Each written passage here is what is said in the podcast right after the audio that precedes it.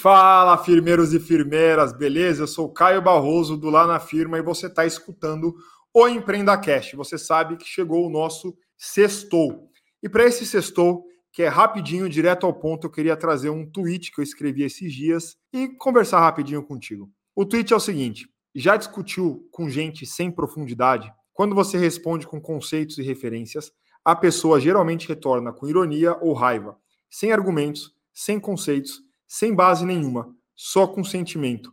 Nessa hora, encerre a conversa. Eu fiz esse, esse tweet depois de algumas conversas, de alguns diálogos que eu tive com uma galera nas redes sociais, onde eu trazia alguns pontos, trazia algumas referências, falava de autores, de fontes, e a pessoa retornava com ironia, retornava com raiva, ou seja, o que volta são sentimentos e são sentimentos ruins. E aí eu comecei essas conversas, e talvez esse seja o aprendizado, eu comecei ali, uh, inicialmente a gente não sabe qual é o tom da pessoa, né? A escrita vem sem tom, a gente não sabe exatamente se a pessoa tá brava, se tá feliz, se tá irritada, enfim. Eu respondi naturalmente o que eu achava, trouxe algumas referências, falei um pouco da minha experiência, na boa. E aí as respostas vinham cada vez mais ríspidas. E para mim esse foi um aprendizado, a gente precisa ter a capacidade na rede social de entender o tom ou se vale a pena continuar uma conversa logo de cara, porque tem gente que está na rede social, galera, só buscando confusão.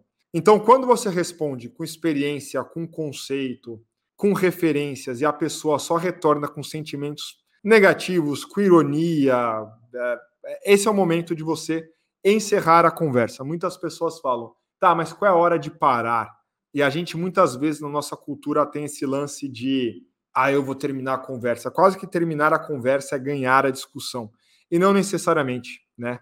Muitas vezes a gente precisa parar ali e não responder mais quando a gente entende que a intenção do outro não é construir um pensamento em conjunto ou chegar num ponto de convergência. A intenção do outro é vencer algo, o que não faz o menor sentido, porque geralmente disputas de ideias não são disputas de pessoas, são de ideias. Mas muita gente não consegue entender isso principalmente nas redes sociais. Então a minha dica é: fique atento a esses sinais, a essas respostas muito motivadas por emoção, por ironia, por raiva. Muitas vezes não vai chegar num lugar bacana. E se você for mais evoluído ou evoluída, você vai, você vai encerrar a conversa de uma maneira mais rápida e vai ser feliz. Beleza? Boa sexta, best regards.